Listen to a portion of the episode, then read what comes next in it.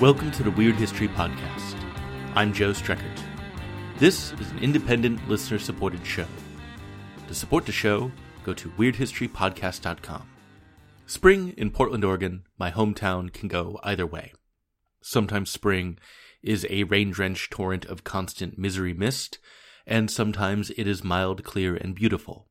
Last weekend, spring was mild, clear, and beautiful, so like many Portlanders, I found myself on a bar patio drinking beer. And I was at a Portland beer bar called Apex, and this is not a paid endorsement. This is just part of the story. And I was enjoying the sunlight with my fiance and a friend of ours. A crowd of folks buzzed around us, imbibing various sorts of brew from differently shaped bits of glassware, and soon I saw something at that bar that I'd heard of, but I had never seen before. I saw waffles. Not the breakfast carbohydrate. Not that. I saw Waffles, the cat. Waffles, the famous bar cat of Apex. Now, this bar is well known for having this cat, but Waffles does not live at Apex. He's a cat from the neighborhood who frequently just wanders over to the bar and hangs out there on the patio. So he's kind of like a local neighborhood cat barfly. Uh, he's friendly, he's fearless. He will happily walk across a patio table among the pints while people take pictures of him. And if you search for the hashtag where is waffles on Instagram, you'll see plenty of pictures of the cat nestled among the beer glasses and the excited patrons, all who, while drinking their beer, are thrilled to find this cat among them. When I saw Waffles last week, I had a bit of excitement. Here was a local celebrity. Here was a cat from the internet. Now, Waffles is a recognizable feature of a public space, and he's an animal, and local animal fixtures like Waffles are not unique. They are something that pop up every so often in cities and towns. They are animals that everyone recognizes, that wander freely among the human world and are beloved not just by a single household, but by an entire community. And by far the most famous of these public animals of that kind in the US are Bummer and Lazarus, a pair of stray dogs from 1860s San Francisco. San Francisco in the 1860s was growing rapidly. During the previous decades, thousands of settlers had made their way to California, many of them tempted by the possibility of gold and other more clear thinking seekers of wealth had followed the would be prospectors and sold shovels, picks, pans, and other gold getting tools, getting far richer than any gold finders ever would. Dogs followed the humans, some of whom were abandoned by their owners in the city. San Francisco soon had an appreciable population of strays because spaying and neutering your pets was not really a thing back then, and many of those strays were not treated kindly by the population. By the 1860s, stray dogs were perceived as a pest in San Francisco, and the standard operating procedure in that city was to round up strays and, um, send them to live on a farm in Northern California.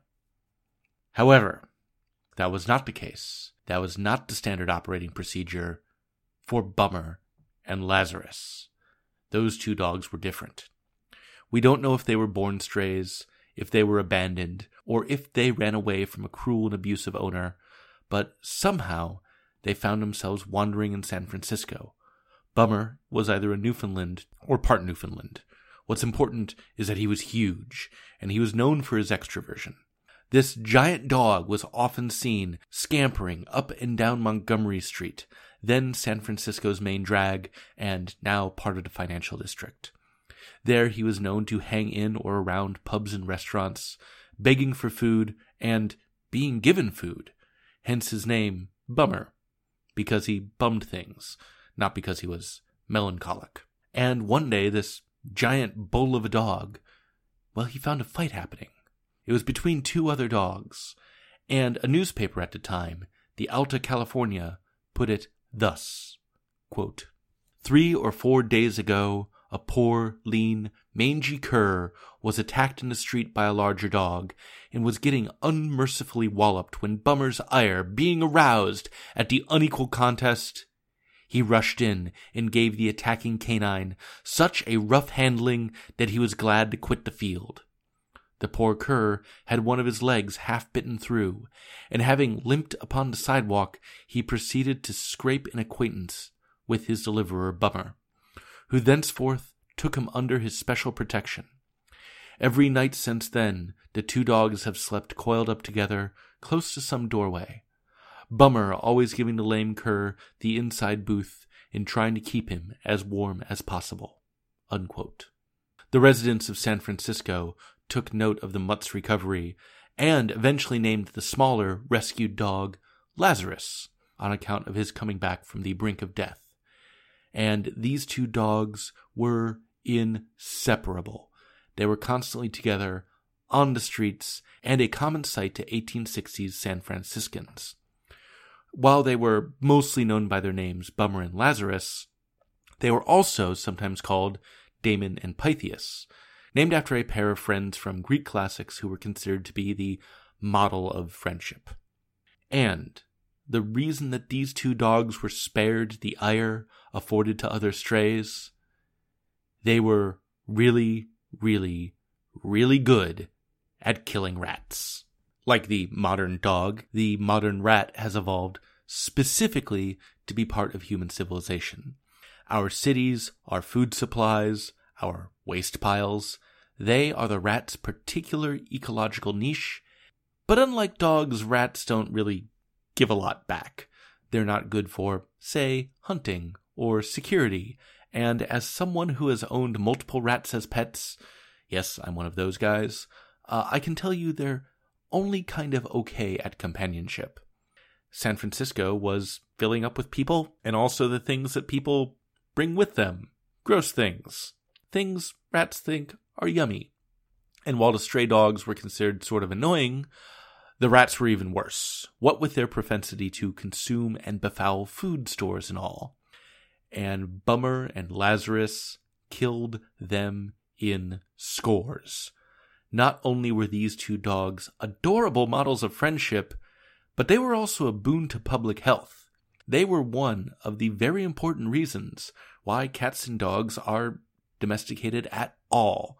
They brought the type of public health that comes from murdering just tons and tons of troublesome rodents. Now, this would be a good time to say that a lot of what we know about the two dogs comes from newspapers at the time, and most of those newspapers probably did a little bit of exaggeration. Uh, local columnists wrote about the dogs as if they were celebrities. That item I read you earlier from the Alta California that talks about Bummer's ire being up, and it was very common for writers to ascribe anthropomorphic emotions to these two doggos. It's like they were writing a gossip column for canines. Bummer was often described as regal and selfless and a protector, and Lazarus, the smaller one, he was considered, you know, kind of shifty, sometimes greedy, the the slyer one, it's like if you had these two complementary personalities that were teaming up for a common goal, but they were both very different, kind of like a Thor Loki team up, where Bummer's Thor and Lazarus is Loki. That type of thing. Anyway, it was like that. And one of these columns had them killing 85 rats inside 20 minutes. I am skeptical that two dogs could actually kill 85 rats in 20 minutes. But this was part of their reputation. This is part of why they weren't sent to that farm in Northern California. Because they were known to actually root out an even greater pest. And they were beloved and useful to the point that a new dog catcher started work in San Francisco and accidentally caught Lazarus. When he did, an angry mob formed and gave him what I imagine was a gentle, reasoned, and not at all unruly or threatening ultimatum about how he needed to let Lazarus go. That particular hound was an exception to the local ordinances about strays. Uh, another layer to the story that's been added after the fact is that the two dogs are now very commonly associated with Joshua Norton, Emperor of the United States and Protector of Mexico, whom I talked about in an earlier episode. The hounds, they were in San Francisco at the same time as Norton I, and there is a contemporary political cartoon that depicts the three of them together. Um, later on, various news items and writings described the dogs as belonging to Emperor Norton.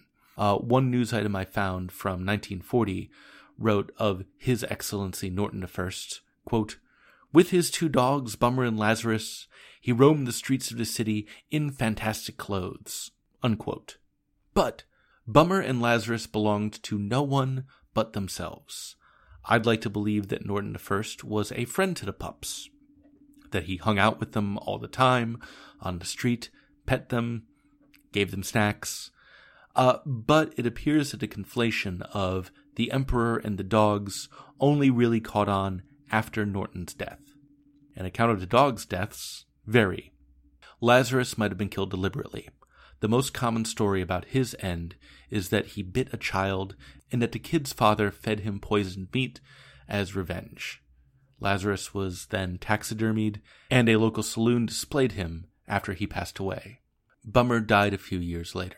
About a month before his death, the Newfoundland was kicked down a staircase by a drunk, who was then arrested and put in jail by the local authorities. The police told the drunk who had kicked Bummer that he was being incarcerated for his own protection. He had laid boot into a beloved local figure, and the cops said, We're just going to keep you in the cooler until maybe the angry mob dissipates. Bummer died two months later. Perhaps it was from the injury he sustained from being kicked. Perhaps it was simply from being an old dog. After he passed away, he was eulogized by numerous local publications, and one obituary was written by none other than Mark Twain, writing in The Californian on November 11th, 1865. Twain wrote, quote, The old vagrant bummer is really dead at last, and although he was always more respected than his obsequious vassal, the dog Lazarus, his exit has not made half as much stir in the newspaper world as signalized the departure of the latter. I think it is because he died a natural death, died with friends around him to smooth his pillow and wipe the death damps from his brow and receive his last words of love and resignation. Because he died full of years in honor and disease and fleas, he was permitted to die a natural death as I have said, but poor Lazarus died with his boots on, which is to say, he lost his life by violence. He gave up the ghost mysteriously, at dead of night, with none to cheer his last moments or soothe his dying pains. So, the murdered dog was canonized in the newspapers, his shortcomings excused and his virtues heralded to the world, but his superior parting with his life in the fullness of time and in the due course of nature sinks as quietly as might the mangiest cur among us. Well, let him go. In earlier days he was courted and caressed, but latterly he lost his comeliness. His dignity had given place to want of self respect, which allowed him to practice mean deceptions to regain for a moment that sympathy and notice which had become necessary to his very existence and it was evident to all that the dog had had his day. His great popularity was gone forever. In fact, Bummer should have died sooner. There was a time when his death would have left a lasting legacy of fame to his name. Now, however, he will be forgotten in a few days. Bummer's skin is to be stuffed and placed with that of Lazarus. Unquote. Mark Twain was wrong. Mark Twain, right there, is displaying a lot of his characteristic cynicism about how he thought this dog should have gone out earlier, dying a romantic, youthful death instead of having a long life, and maybe you'll be remembered better. Nope. I am happy to report that Mark Twain, one of the greatest writers that America has ever had, is dead wrong in this situation. Now, Bummer was indeed taxidermed along with Lazarus. The two dogs were put on display in Golden Gate Park, though the bodies were lost in a fire in 1906, but their memory still lives on. I have spent hours walking through that city, up and down its hills, making my legs sore on the Embarcadero, in the Mission, in the financial district, and watching sunsets and clouds from the various peaks and rises of that city by the bay. And years ago, I was in the financial district near the Transamerica Pyramid, and at the base of that building, I happened upon a plaque devoted to dogs. The plaque gives a brief overview of their life, noting that, quote, their devotion to each other endeared them to the citizenry, and newspapers reported their joint adventures, whether stealing a bone from another dog, uncovering a nest of rats, or stopping a runaway horse. And the plaque quotes a reporter who wrote of two dogs with but a single bark, two tails that wagged as one. They are now prominent figures in San Francisco lore, and there are bummers and there are Lazaruses among us. Last week, when Waffles the cat scooched up next to my table on that sunny afternoon, I reached down and stroked his back. He was friendly, and I felt like I was part of something larger than myself, something that grows organically out of cities and public spaces. Planning and engineering and design are all obviously essential, but there's also that component of street life that emerges into your awareness. That part of street life, that part of liveliness, that thing that makes a Portland a Portland or a San Francisco a San Francisco, it is the people that you see regularly in the neighborhood. It's the various clashing and complementing components of a city. It is street musicians. It is storefronts. It is billboards and signs and murals all competing for your attention. It is the smell of the food carts.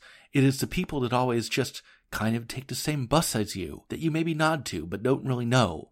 That emerging city life is so many essential things, and sometimes it is a cat with its own hashtag walking on a sunny Portland patio.